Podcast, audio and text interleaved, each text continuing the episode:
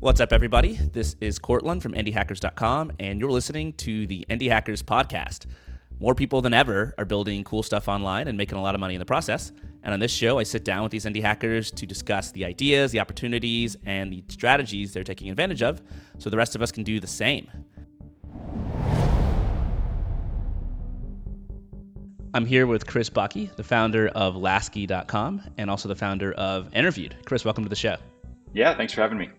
You popped on my radar basically a month ago, maybe a few weeks ago. You did an AMA on Indie Hackers, and the title of it was Built My Last Company to $2.5 million in annual recurring revenue, became profitable in two and a half years, and sold it for mid eight figures, which you clarified to be around $50 million.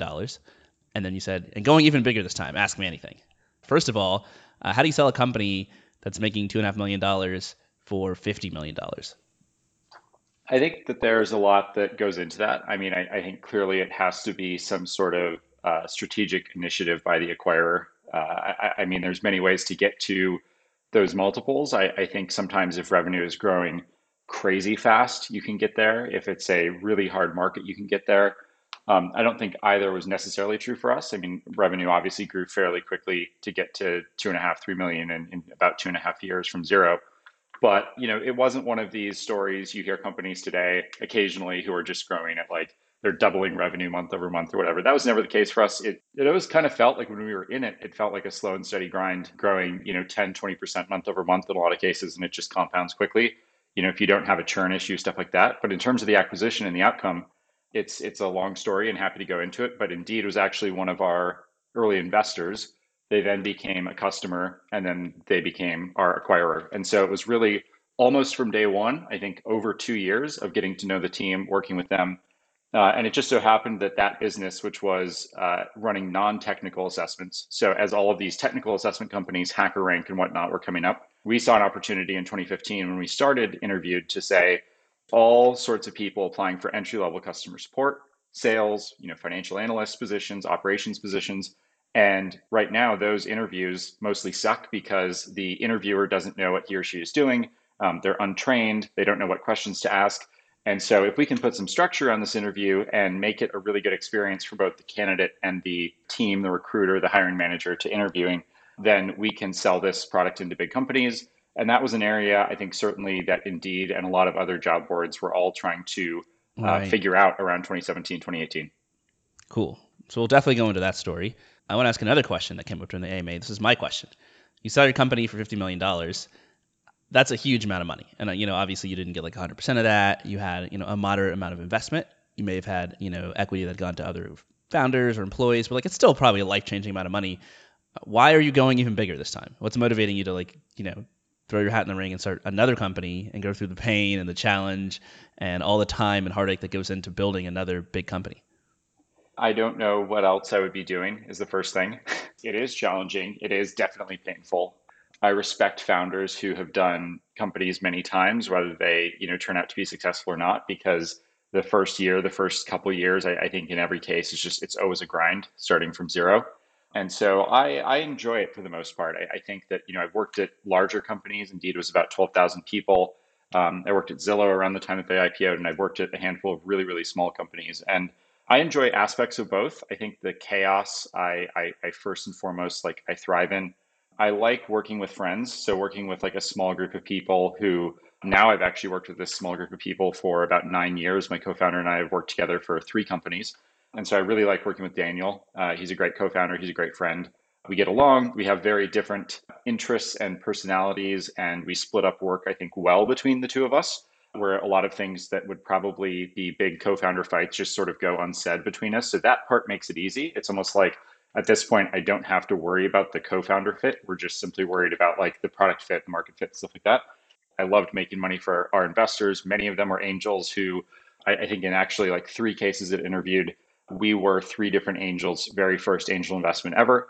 That turned out super great for them and for their families and for our team's families. And so, you know, even with a, a small amount of money going to early team members, it can definitely be life changing for them as well. Whether that's, you know, buying their you know dream uh, condo or house or putting their kids in better schools buying the right car moving you know many people ended up moving uh, after the acquisition I like that you mentioned that you've got a co-founder who you've worked with on three different companies, and like that whole part of your business is de-risked, and you actually have like this squad of like I think you said nine people, and you guys work together and you work really well together. And I think this is something that people underestimate the importance of, which is that your company, your job, whatever you start in life that's a project that's going to suck up eight, nine, ten hours a day is a huge chunk of your life. And a huge part of that is the people you spend that time with. And like you don't want to put that on the back burner and like have that be the second or third thing you think about. Like that should be almost the first thing you think about. Who are you actually going to work with? It's kind of like um, like I'm moving into a new apartment, as you can see behind me, and it's like, well, where am I going to spend most of my time? At my desk. And so I got like a really nice desk, and I bought a really nice chair to sit in because I don't want to skimp on those things. My bed, so I bought like a really nice mattress that's like folded up in the other room. And then like at work, it's like the people that I talk to, and so I want to make sure that I'm working with really good people. And I, I think that's you know, I'm not sure how you were able to find like this awesome squad that you really get along with, but uh, I think more people would benefit from thinking about that being like an essential part of how they structure their business. Yeah, yeah, I, I totally agree. Yeah, in terms of like how we met and how we kind of fell into this, we were uh, we were all employees at the same company uh, many years ago, and so almost nine, ten years ago, we were all employees at a company that had gone through YC in 2012 called 42 Floors, and uh, I was an early employee. Daniel, my co-founder, was an early employee. And we were never like told to work together. I think a lot of it was just like you know kind of cultural like friendly gravitation toward one another. I at the time was sort of running operations. He was a product guy um, and uh, so we were never actually working all that closely deliberately on stuff um, or, or at least in terms of like our okrs and stuff i think it was just um, we, we ended up getting along and we were able to chop up work really effectively between the two of us and so it was nice being able to rely on somebody to handle uh, just a lot of the stuff that I didn't enjoy doing. And, and sort of like finding that right. zone of genius for both of us has been really, really powerful over the last decade. Yeah, like I work with my brother on Indie Hackers. And it's funny, like we're twins and we just grew up basically always doing the opposite things. Like he was mm-hmm. super good at sports. He's an athletic freak. He's like five foot nine. He could dunk a basketball. Like he jumps and it's just like he keeps floating up and up and up to the air. Like I'm never gonna be that athletic. So I'm like, all right, I'm gonna be good at school. You know, and then he just didn't try as hard at school because like I was super good at it. And so as kids we were very different in every way because like we just wanted to like define our own selves the way we could. And now we work on Indie Hackers and it's kind of the same thing. Like the things that I work on, he's like, well, I'm not going to do that. Like I'm not going to be as good of a software engineer as you. So like I'm going to work on the newsletter, et cetera, et cetera. And then we just don't really butt heads. We don't have, you know, co-founder squabbles or fights because we're just not doing the same things, and we're both super proud to work on kind of our own areas of expertise. As a solo founder, it doesn't matter what you're good at, what you're not good at. You kind of have to do all of it, and a lot of people like just never really get over that hurdle. You know, I was talking to somebody in the podcast a few weeks ago, and what he did was basically he would alternate. He would do one week of software development and then one week of marketing. One week of software development, one week of marketing. And like that was the only way he could motivate himself to do marketing because he hated it. And if you have a co-founder and ideally you've divided up your responsibilities well, like you don't have to have like these kind of tricks or strategies. Like it just kind of works and it feels super easy. And I'm sure you feel super grateful for the other person who's doing all these other things that like you don't even want to do. You know, it doesn't even feel like work to them, but it does to you. The other thing you mentioned was that you are a hardcore capitalist, as am I. We're on the Indie Hackers podcast. It's all about building businesses and making money. I want to talk to you about this a little bit because I just feel like capitalism has gotten such a bad rap in recent years. And I can kind of see, I have my own theories for why that is, but I'm curious what your thoughts are if you don't mind going into it. But I think any system has its positives and its negatives. Capitalism clearly has issues. There's clearly negative incentives that cause people to do all sorts of horrible things. And I think it's really easy to sort of latch onto those. Bad news is what spreads the fastest. But also, like, just running this podcast and seeing, like, the life changing outcomes that so many people have had that have just made everyone's life better. Like their life has gotten better, their customers' lives have gotten better, their employees' lives have gotten better, their partners' lives have gotten better, and they've like I don't know, just like improve their communities as well. It seems to me that like the positive sides of capitalism just don't really get talked about all that often. You know, it's this incentive that like promises that you can basically make money and improve your life if you are willing to work really hard to help other people. And there aren't that many systems that basically reward you for helping complete strangers. So I'm a huge fan of capitalism. What are your thoughts? Why are you a big fan? Yeah, I, I don't know why it, it feels controversial to say it. Uh, I think it does. Like even when you know, in mentioning it on this podcast five minutes ago, it's sort of like you know, do do we want to go down this rabbit hole? Is it something that I want to like fight about today? I don't know of another system as effective as bringing kind of like joy and and you know gratification for rewarding both yourself and your employees and your customers, like you said. So it might be out there. I, I haven't you know found it. I haven't heard of, of sort of what that other system would be there's all these like weird permutations now of anti-capitalism. There's like you know the CEO guys on on Twitter who it's like, well, I reduced my salary from hundred million dollars a year to a million dollars a year, and I'm still like worth tens of millions, but I kind of hate capitalism. And so I, I don't know. Like I think a lot of these things are done for attention, and there's there's always personal reward and personal gain from you know growing your Twitter following or your podcast or selling more books because you you know are this kind of anti-capitalist. And so I think in many cases that the people at the forefront of these movements, the leaders of these movements, are actually being, you know, rewarded pretty generously personally from, you know, being anti-capitalist. I, again, I, I don't know the motivations. I, I try not to think too much of it. I also think, just in general, you know, disagreeing with people on the internet is a one-way ticket to pain, and so I try to avoid that at all costs, and just you know, mostly keep my my views to myself. And yeah, and uh, you know, I, I think we generally through the hiring process of saying like we try in all of our companies to give i think outsized equity. We try to be as fair as we can with salaries. We try to do things like bonuses and commissions and treat our employees and our friends really fairly.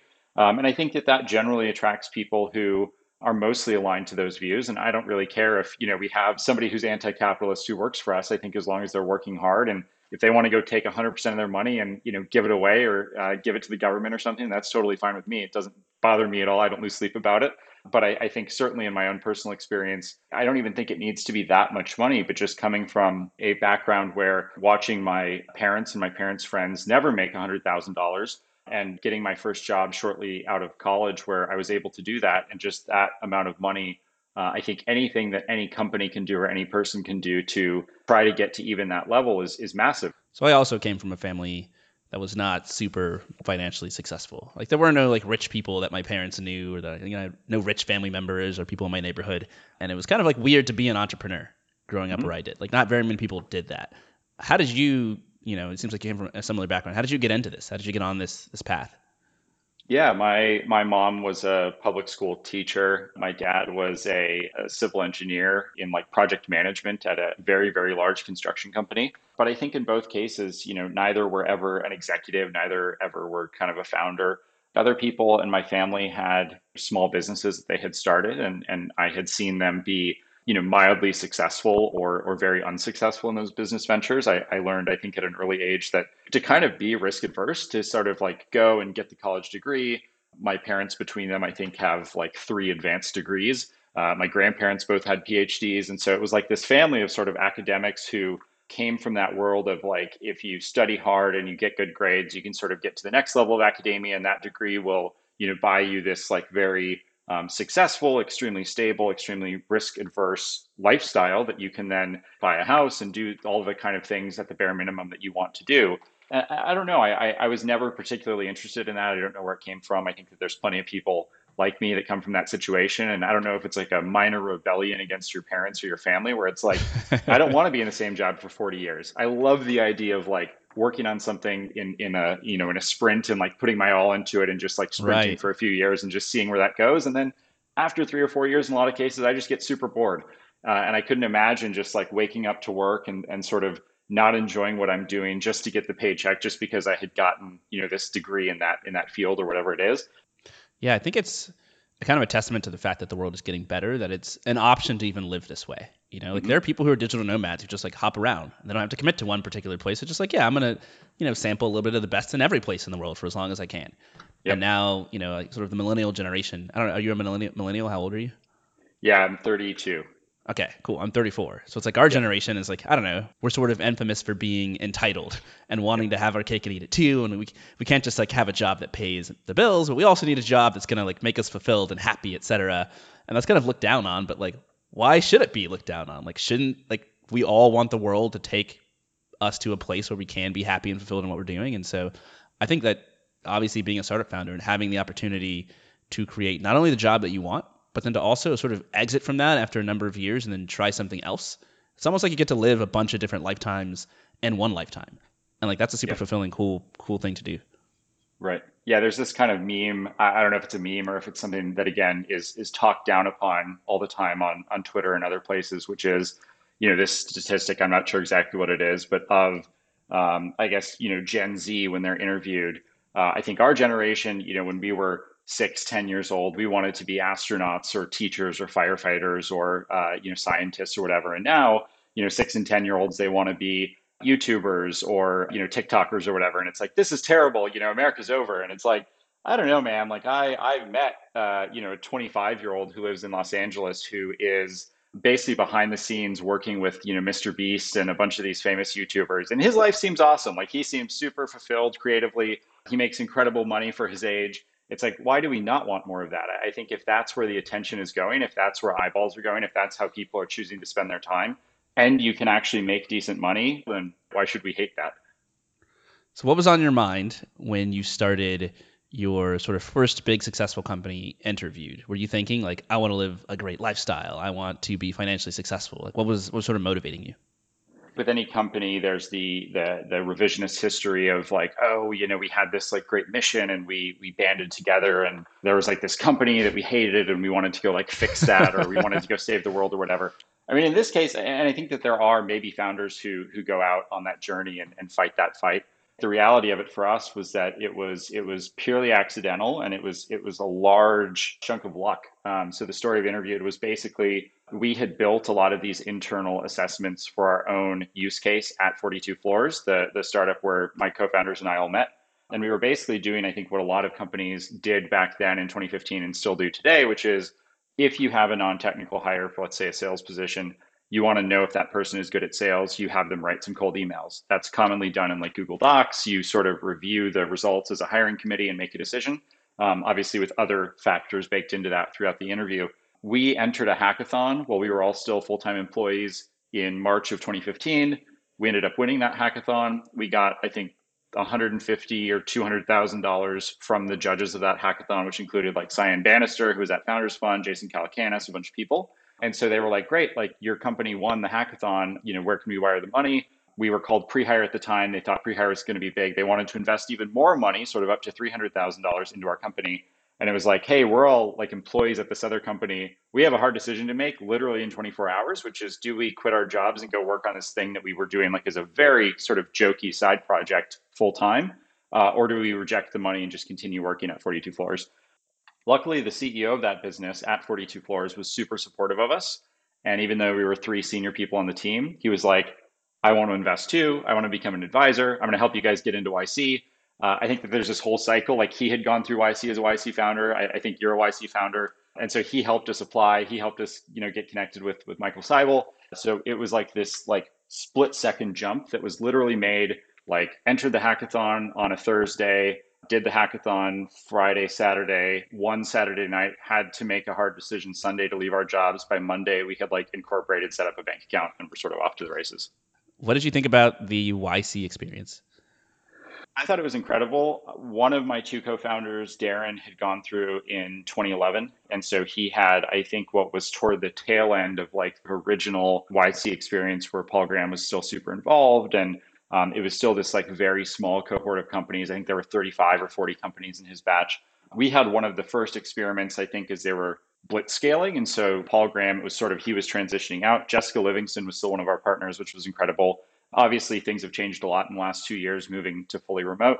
But yeah, going down to Mountain View and having those conversations with Justin Kan and you know Kevin Hale and Aaron Harris and Jessica Livingston and Jeff Ralston, I think all of those people are incredible. You know, several of them have sort of moved on from YC. Some are still super involved, but I thought it was incredible. Like I, I thought at the time in YC, I was like, this i don't know my my take on yc was at the time it's like this is as hard as it gets. Like there is just no crazier time in my life and then it just kept getting harder from there. And so it was like okay now fundraising is super hard. And actually now getting like the first 10 users is even harder than fundraising and getting right. to the first million dollars in arr is even harder than that. So it just never stopped being a challenge but i think that that was definitely a, a special time. How was uh, how was your experience?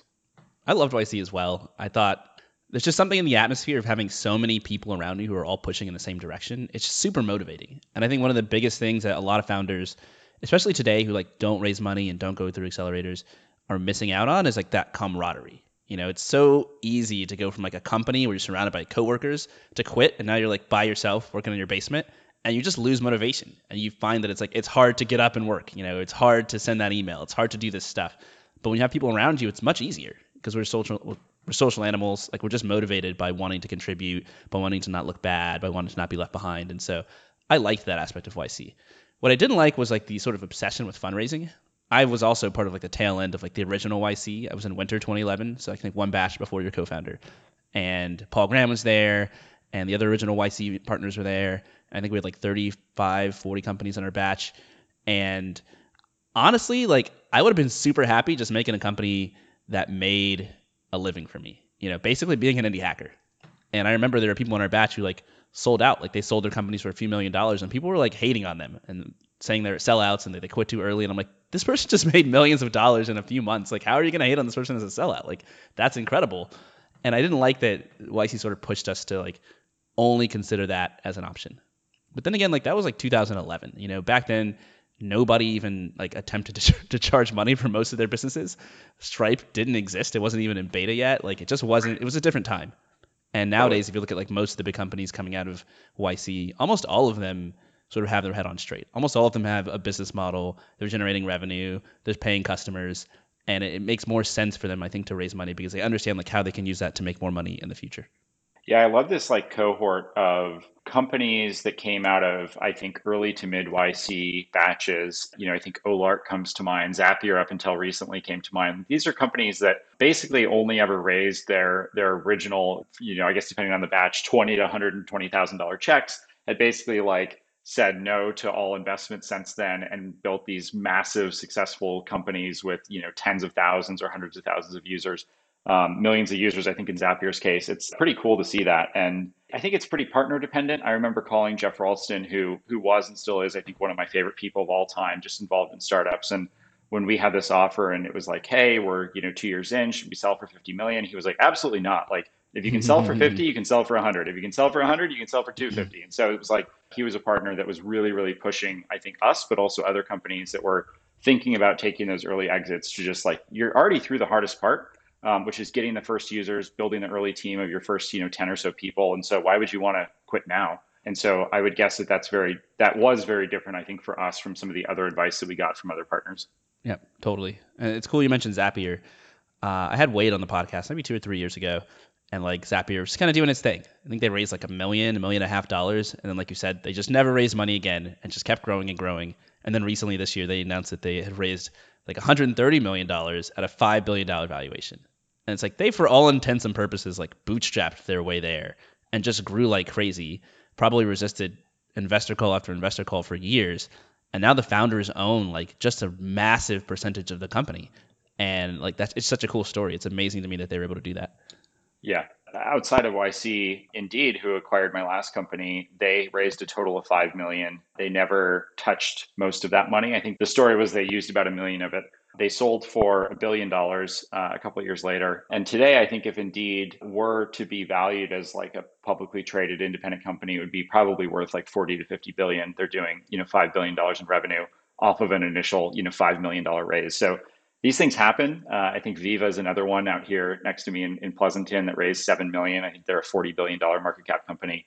Right now, it's hard for there to be more of that. I don't know what Zapier's story was, but I think that there, there is just so much capital being thrown around that if you're Zapier, why wouldn't you want to add 130 million to your coffers if, if you can uh, at a crazy valuation? So I think it's smart for founders to wait as long as they can in many cases, uh, and then for other founders, it definitely makes sense to you know take uh, take the money and, and and run with it.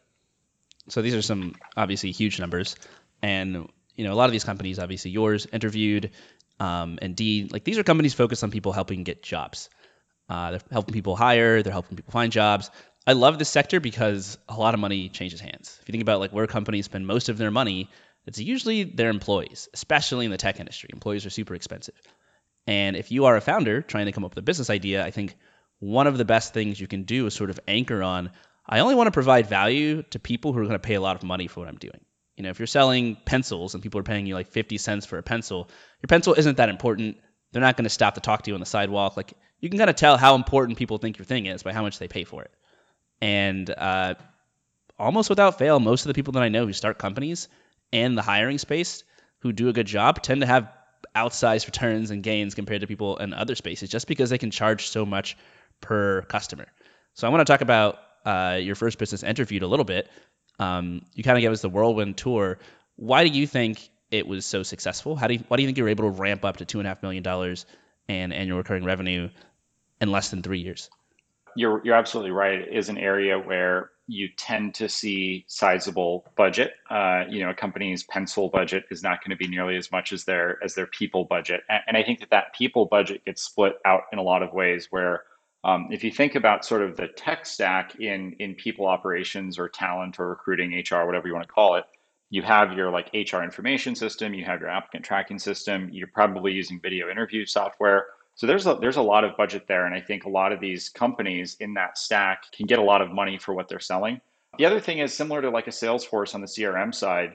These are tools that are really hard and painful to rip out. And so I think another component of it, at least in the software side of the people business, is you don't see companies that have a lot of churn problems because once you start using something to track all of your applicants, and let's say you're five years in, and now you have five years of candidate data in that system, migrating it over to something that looks prettier or looks better is really hard.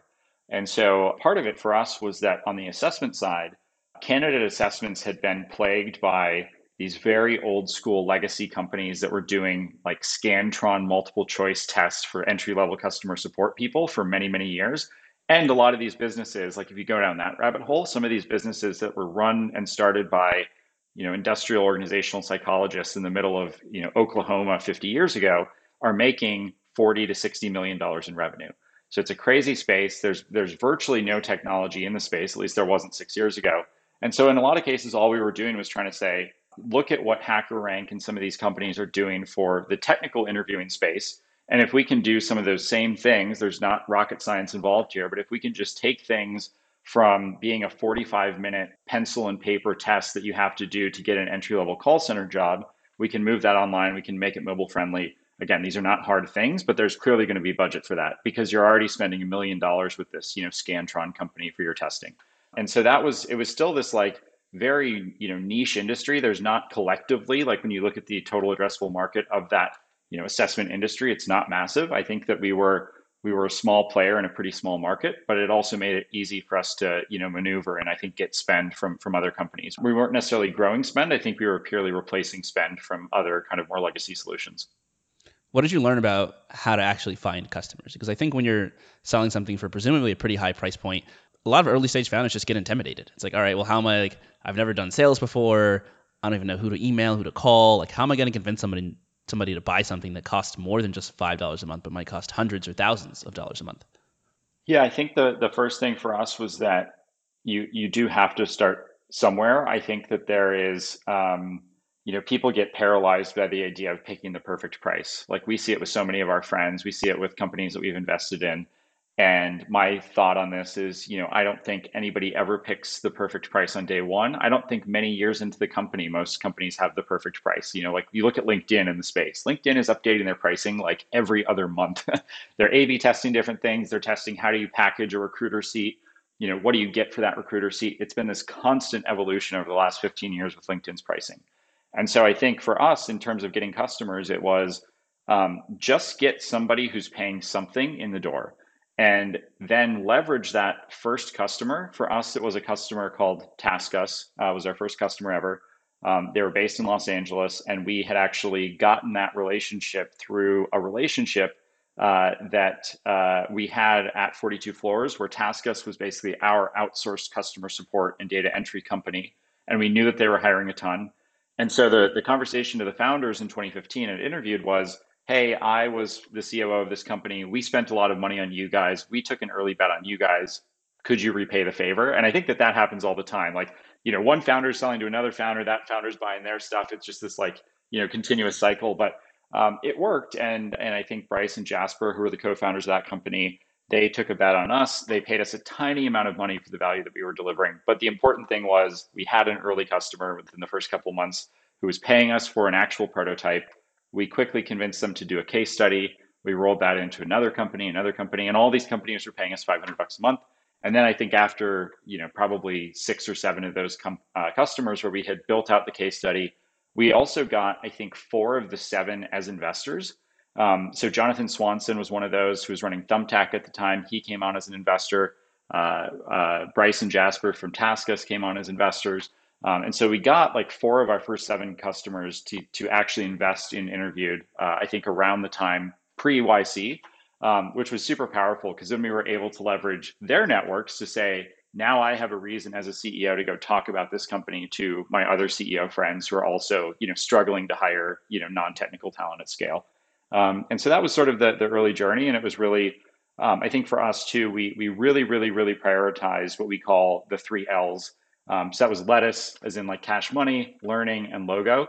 And so we always wanted to get two out of the three. And so in a case with like TaskUs, where we weren't getting a lot of lettuce, we weren't getting a lot of money from them, we wanted to learn a ton from them and we wanted to get their logo to go leverage into getting other logos or getting other customers.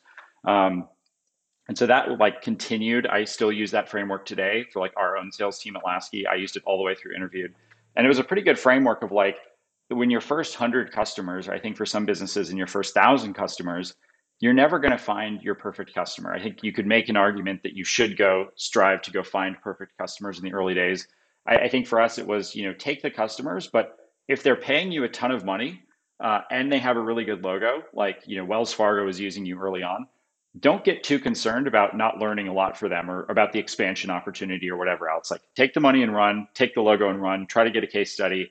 But if, if a company doesn't have a lot of money to pay you, I, I think that they can still be a really valuable early customer as long as they agree to do things like give a testimonial or a quote or a case study where then that can be leveraged into getting you know a customer that will actually pay more money. And so I think we were very um, we were very flexible with our early customers that interviewed, um, and I think taking bets on uh, young emerging companies worked out super well for us. It's worked out super well for other companies. Um, we took an early bet on Canva when they were like 40 people. Um, we took uh, DoorDash was one of our first uh, customers. I think they had about 18 people out of YC, uh, maybe two years before us or something. Um, TaskUs grew from like a thousand people at the time to I think they just IPO'd this last week and they're now like 24 or 30,000 people. So being in the hiring space, I think the other thing is if you take a bet on an early customer, they're not only easier to close, but they also grow with you.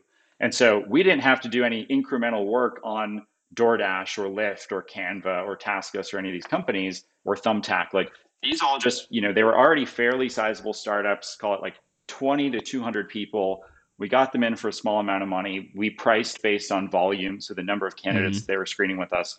And you know, at the point that some of those went from screening, you know, 100 candidates a day in March of 2015 to um, you know, a thousand candidates a day two years later, that contract sort of 10x, you know, with that relationship, which was super powerful for us. I think one of the most important parts of pricing is actually kind of like what are the sort of unit, what is the unit that you're charging for?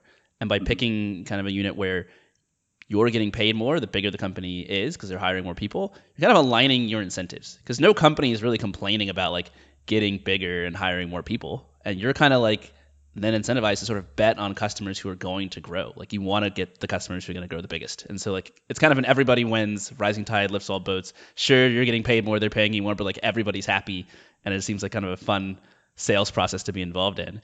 And I think also people sort of underestimate how fun sales can be. You know, it kind of seems like, ah, oh, it's this huge chore, it's terrible. If only I could just have a, a marketing driven company where I don't see anybody and they just sort of see an ad on the internet or they read a blog post and they and they sign up. Like that would be great.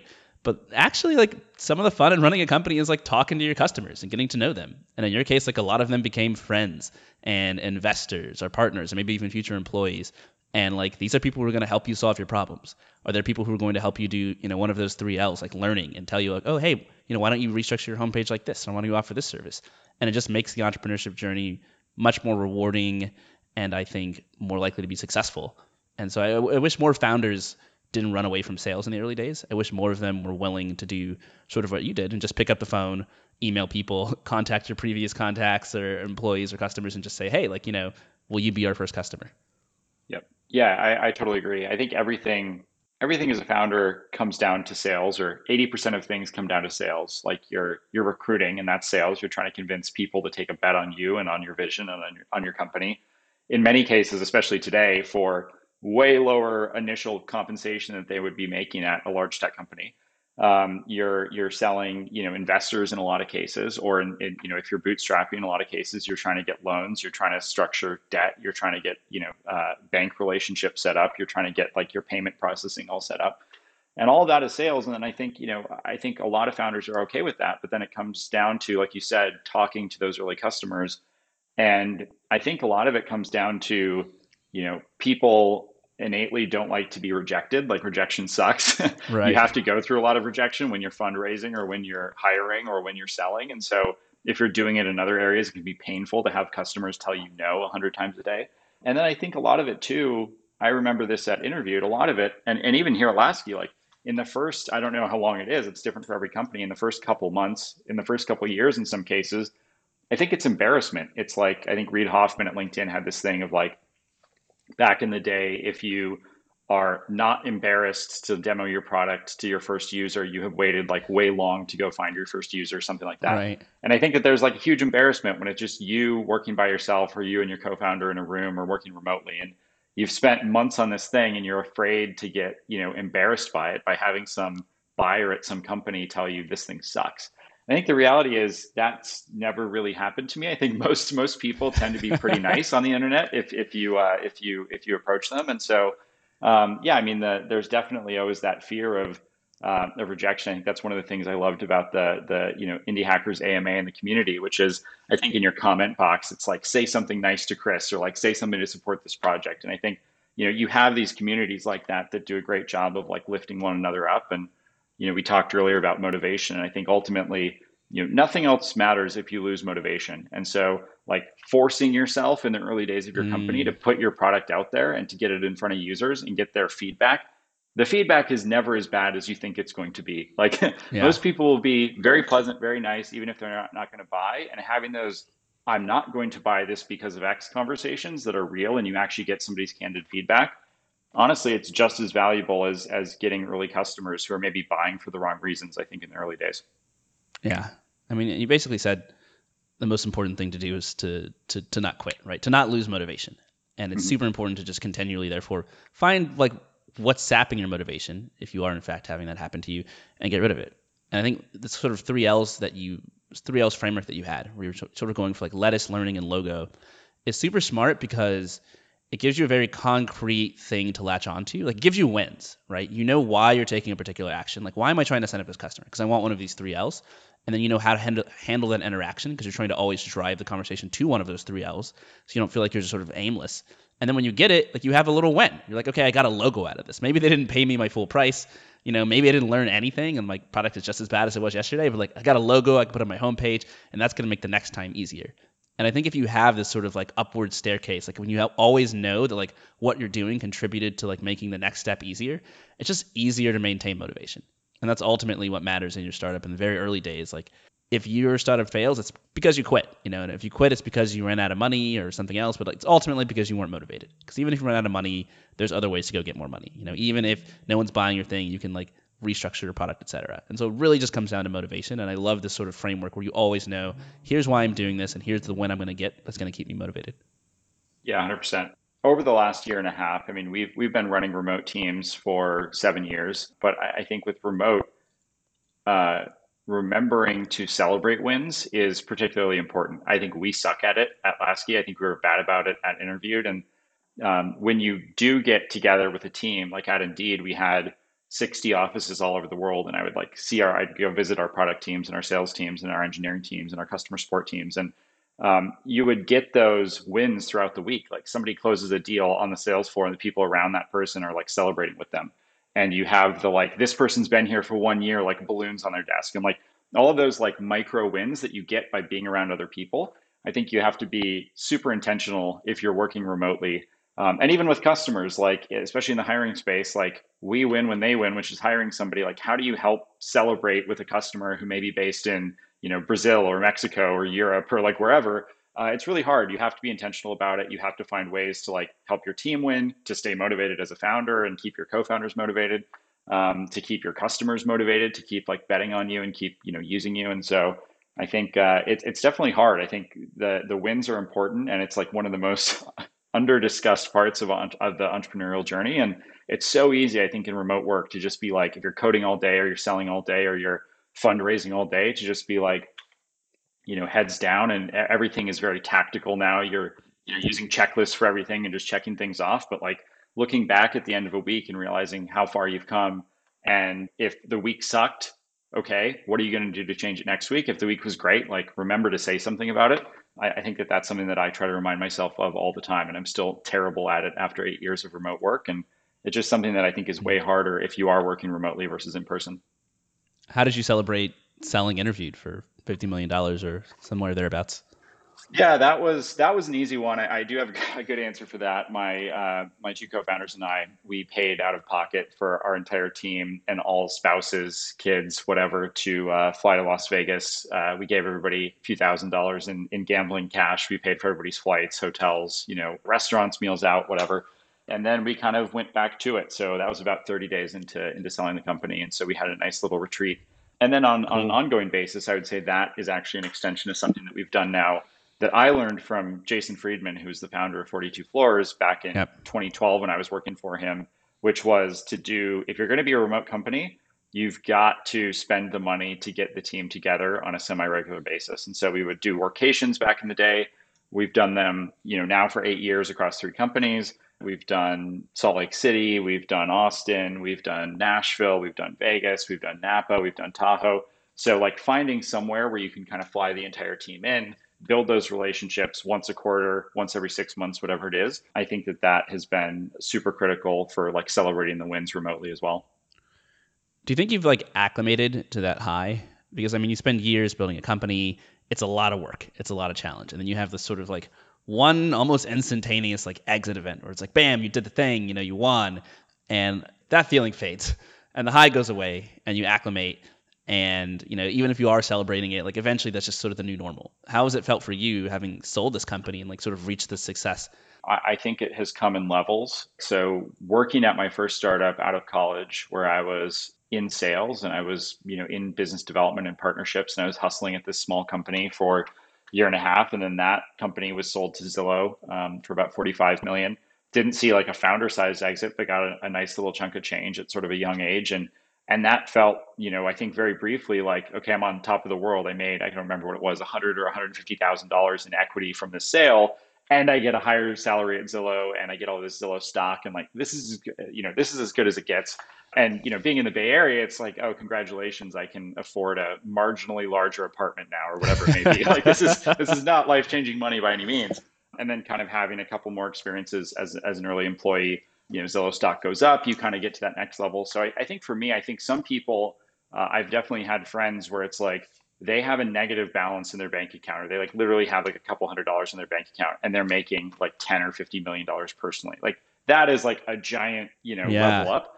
I think for me, it came a little bit more incrementally. Certainly, interviewed, you know, I think was the the first like massive win where it was, you know, orders of magnitude higher than you know anything I had received before. But I don't know that it faded for me. Like I, I think that there are still things that I, I, try to remain, you know, super grateful of, and and I, I think you know overall, certainly life is better with hundred thousand dollars than with zero dollars, and with you know ten million dollars than with hundred thousand dollars.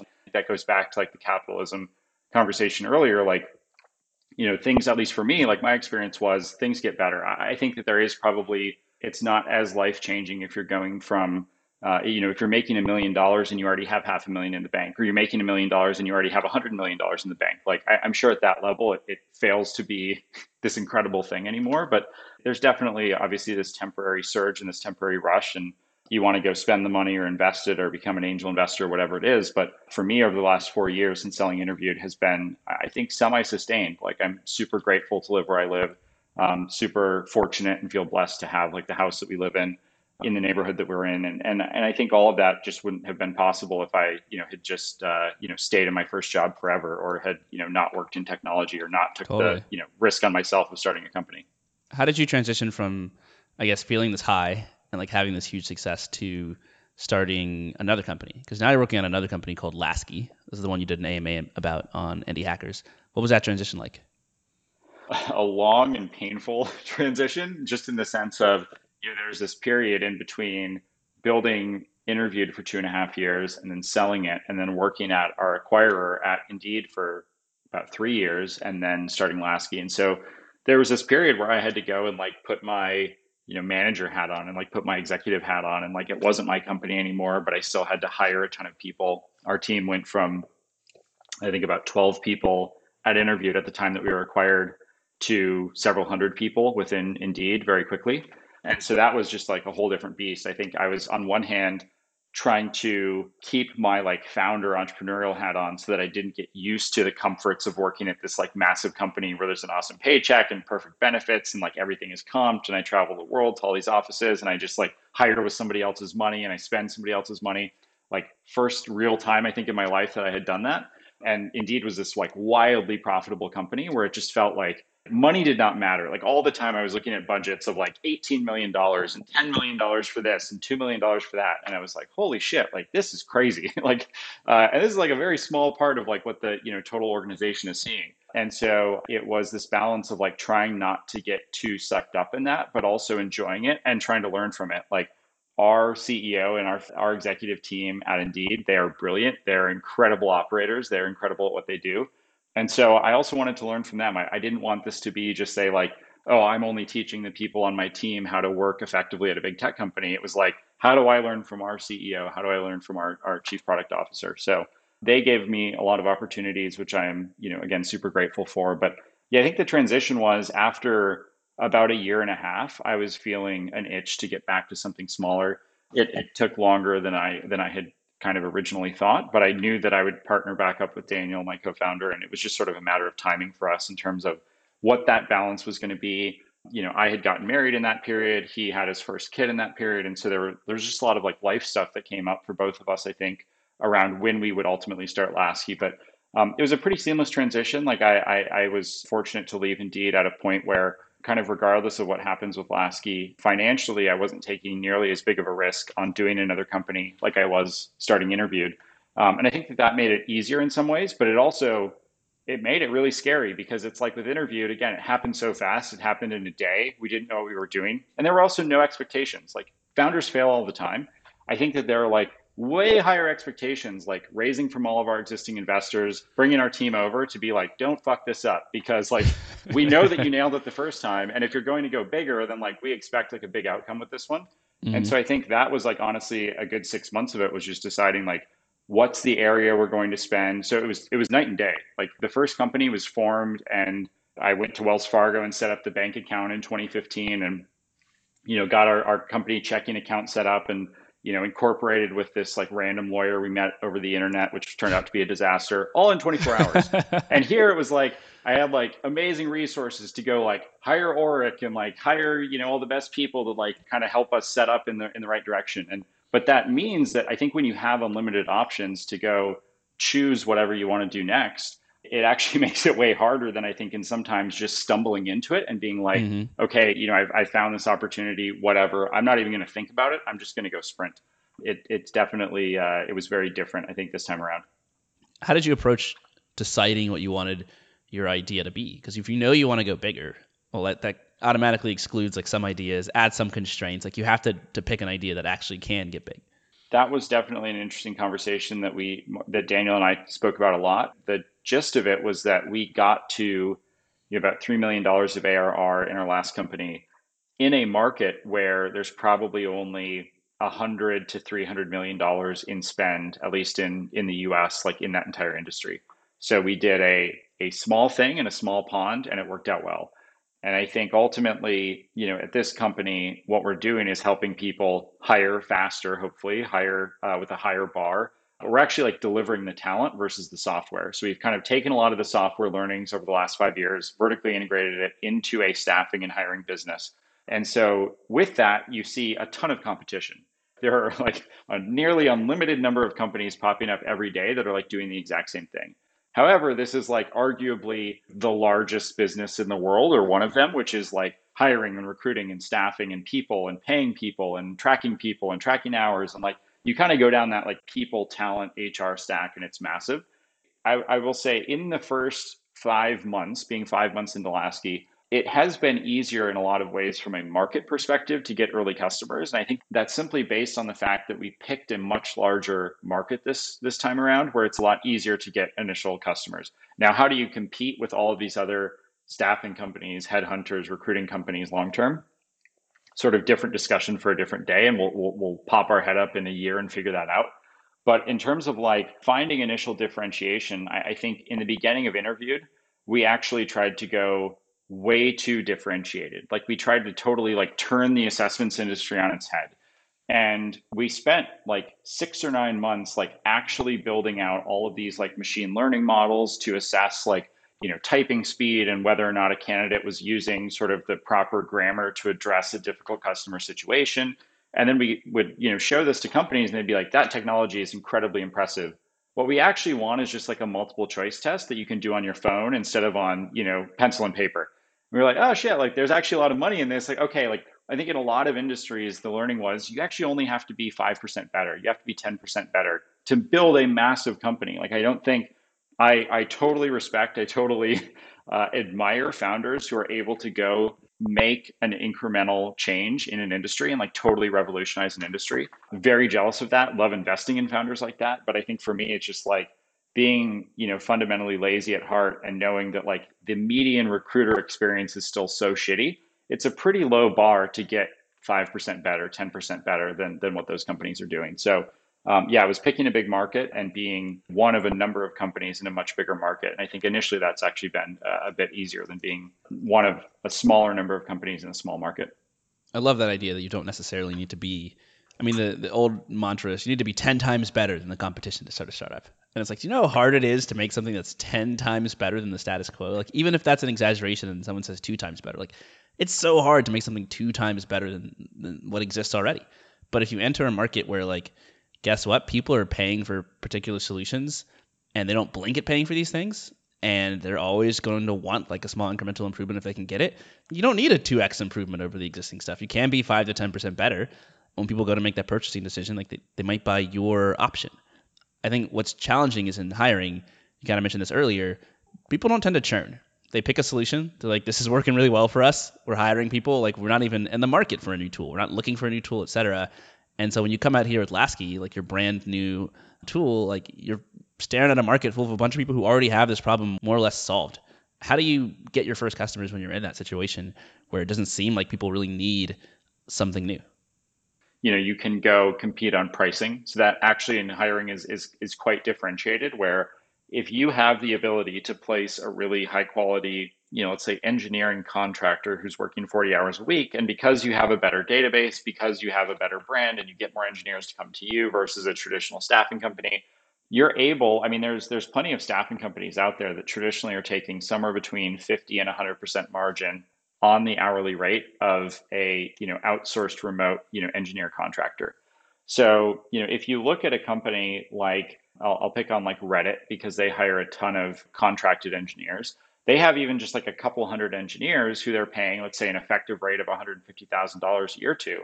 For every engineer, they're probably paying somewhere between 50,000 and 150,000 to a staffing company. So I think price is one massive differentiator in this industry where if you can actually compete on price, if you can take 15, 30% margin versus 50% margin, you get a lot of people to pay attention it's sort of a cop out answer, but I would say in the early days, you can definitely lean on your technical background and you can lean on your ability to build solutions very quickly for a customer. And I think early customers love that, which is, you know, if you're working with Randstad, who places a ton of engineers at big companies, I think that from a recruiting standpoint, they're about doing 30 to 35 billion dollars in revenue. I think there's about 50,000 people that work at Randstad. Um, you know, Randstad is not going to be going to the average YC company and saying, you know, outside of just getting the talent, like what are the other challenges? Is it you're trying to get it get it faster? Are you trying to pay them in a different way? What about compliance? Like, are you able to file all of their paperwork? And, I think that there are some of these small things that, like, again, that's the five or the ten percent improvement. But it's like we're gonna swarm around you, like the 10 first 10 people at Laskie, we're going to swarm around you and we're going to like make these changes or we're going to like put this into the dashboard or we're going to like give you that discount or we're going to give you this person faster. And so um, again, I think some of it can be speed. I think some of it can just be you know relying on um, on your ability to quickly customize for your first 10 or 100 customers. And I think that there's a fear in the industry, especially as a small business around that, which is, oh, like I don't want to create a consulting company. But what you do for your first customer, you don't have to do for the next 10. What you do for, you know, your first 10 customers, you don't have to do for the next 100. Like Airbnb is arguably one of the best, you know, uh, examples of this where like the founding team is running around New York while they're in YC, like physically in people's apartments taking pictures because they recognize that photography was like one of the big differentiators for them.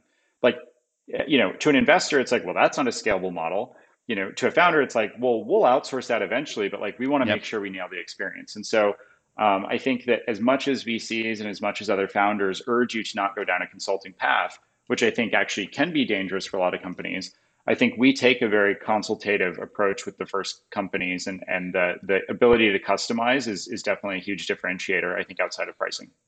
What do you think is the difference between companies who get kind of sucked into that consulting path and can never get off of that treadmill, and what you want to do, which is to, you know start there, but eventually build something sort of standardized and scalable? You eventually get confident and you learn to say no. You know, I, I tweeted the other day, which we're, we're going through this actively right now. I, I think first, you know, first of all, going out of the gates and being a one month old company and closing a million dollar contract just doesn't happen. On the other hand, closing a customer for a thousand dollar a month thing where they have a hundred thousand dollar a year budget is way harder than closing a customer that has, you know, is going to spend a million dollars, but they have a hundred million dollar budget. So you like look at those sort of like orders of magnitude difference between those levels of spend.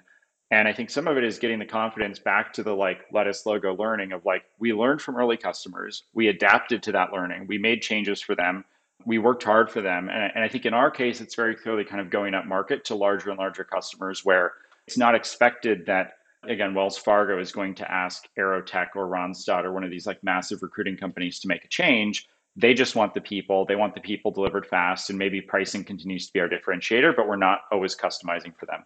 And so i think we, we saw this at interviewed a lot where it's about going up market i think in a lot of cases and with other cases it's just learning to say no. I think you know with the consultant hat on you're generally saying yes to everything. I think you know i don't know if it's right but i think with my founder hat on i'm saying yes to almost everything for the first three or six months. And then as we hopefully find hints of product market fit or hints of success with those early customers, it's starting to say no and no and no. And I think it's it's scary as a founder. And again, I'm actively going through this with Laskie to say, no, we're not going to discount that pricing. No, we're not going to discount these terms. No, we're not going to build that for you. Um, but or like you know the the proverbial like oh we'll put it on the you know the product backlog that you know nobody ever looks at. Um, and so saying those things to customers can be scary, but I think ultimately good customers will respect you for them uh, they don't expect you to be their consultant long term. And so I mm-hmm. think a lot of cases people will push and you just have to push back. So I'm going to wrap up here with a, a question about ideas, because I think one of the places where if you sort of envision like the funnel of entrepreneurship, the very top of the funnel is people who haven't gotten started yet, and the very bottom of the funnel is people like you who've like already had an exit and now you're on to the next thing. There's just way more people at the top of the funnel. And for a lot of them, they just don't know what to work on. They have no idea what to work on they're probably listening to this episode saying, okay, like the hiring space seems ripe, but what should I do? Uh, how do I even figure out like you know how to break into this space? And I've talked to a few indie hackers who've done different things. I talked to John Doherty. He runs a company called Credo. He's kind of helping um, small businesses connect with uh, service providers, whether they're web designers or audio engineers, etc. Uh, I've talked to my friend Lynne Tye. She runs a company called Key Values.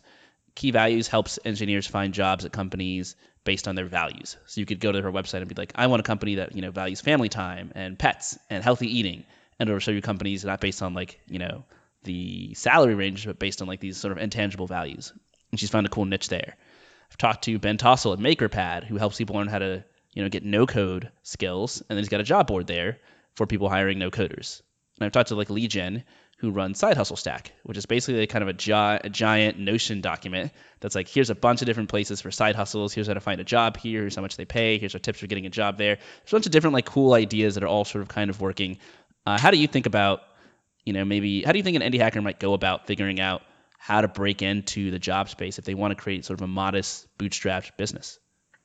Yeah, I think there are a lot of different approaches here. I generally like to, I find it's very valuable to go talk to the people with the money. You know, the way that I would start in hiring, let's say that you wanted to go down that path, is I would talk to a lot of hiring managers. I would talk to a lot of recruiters. I think all of that is, is fairly obvious. It can be really hard to break in there. And so, one hack that I think works particularly well is just like spending, instead of framing the first one to three months of your company as a customer development phase, why not just frame it as a newsletter? So when we were starting Laskie, we had this Substack where we were publishing toward kind of a couple months ago all of these stories about like interviewing people um, at uh, at Tesla, and I think we interviewed some people at Stripe, right? And so we were like going to big companies where you're you're hiring fast, and there's like this huge growth curve in terms of hiring. we talked to uh, Emilie Choi at, at Coinbase, who's the C- COO of Coinbase. And so we talked to all of these different executives at, at fast growing companies. And we framed it as an interview series, which I think can be a lot more powerful than like, hey, I'm a founder. I want to interview you about X. And the advantage is like, maybe I'll publish this, maybe I won't. I'll put it on my Substack, I'll write up like a nice review. You can then share mm-hmm. that with your network. And what that does is it exposes you and your early brand and your name to that person's entire network. Um, and so you get some of these early network effects where, like, when we started last year, we spoke to 110 hiring managers and recruiters, but we didn't know any of them. So instead of tapping mm. our existing network, we went down this path of like hitting somebody up through a Twitter DM, Emily Choi at Coinbase, and she's like, "Oh, I can't do it, but uh, why don't you talk to my VP of people? You know, he'll jump on a call with you." In that call, we're asking for who are two other people leaders that you respect and we're generally framing those conversations as what's the hardest part of your job? And you're going to get a wide range of answers. And I think it's it's correct to go throw 95% of those responses in the trash because they don't apply to you. They're not interesting things to solve. You can't right. solve them. Like they're technically impossible to solve right now with your skill set, whatever it may be. But I think in those 110 conversations, we had five or 10 conversations that deeply resonated. And right. it was like, oh, that is something that I could go solve and I could get excited about that. And would you be an early user of that? And I think like that is a good way to kind of turn customer development into this like research phase, but also find hopefully some early users. I think that that dance can be really hard. You don't want to promise somebody, hey, I want to do a profile on you, I want to do an interview, and then I'm going to pivot and sell you something.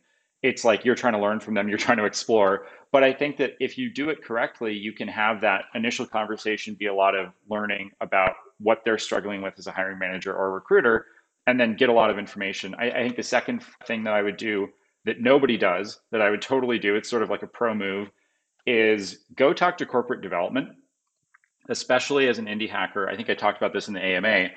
Uh, the advice from like Paul Graham and a lot of people, just categorically, is like if you're a founder, don't talk to corporate development until you're ready to sell your company. I actually think that that might be a mistake. I think for us, we spoke to corporate development teams a lot in the early days that interviewed.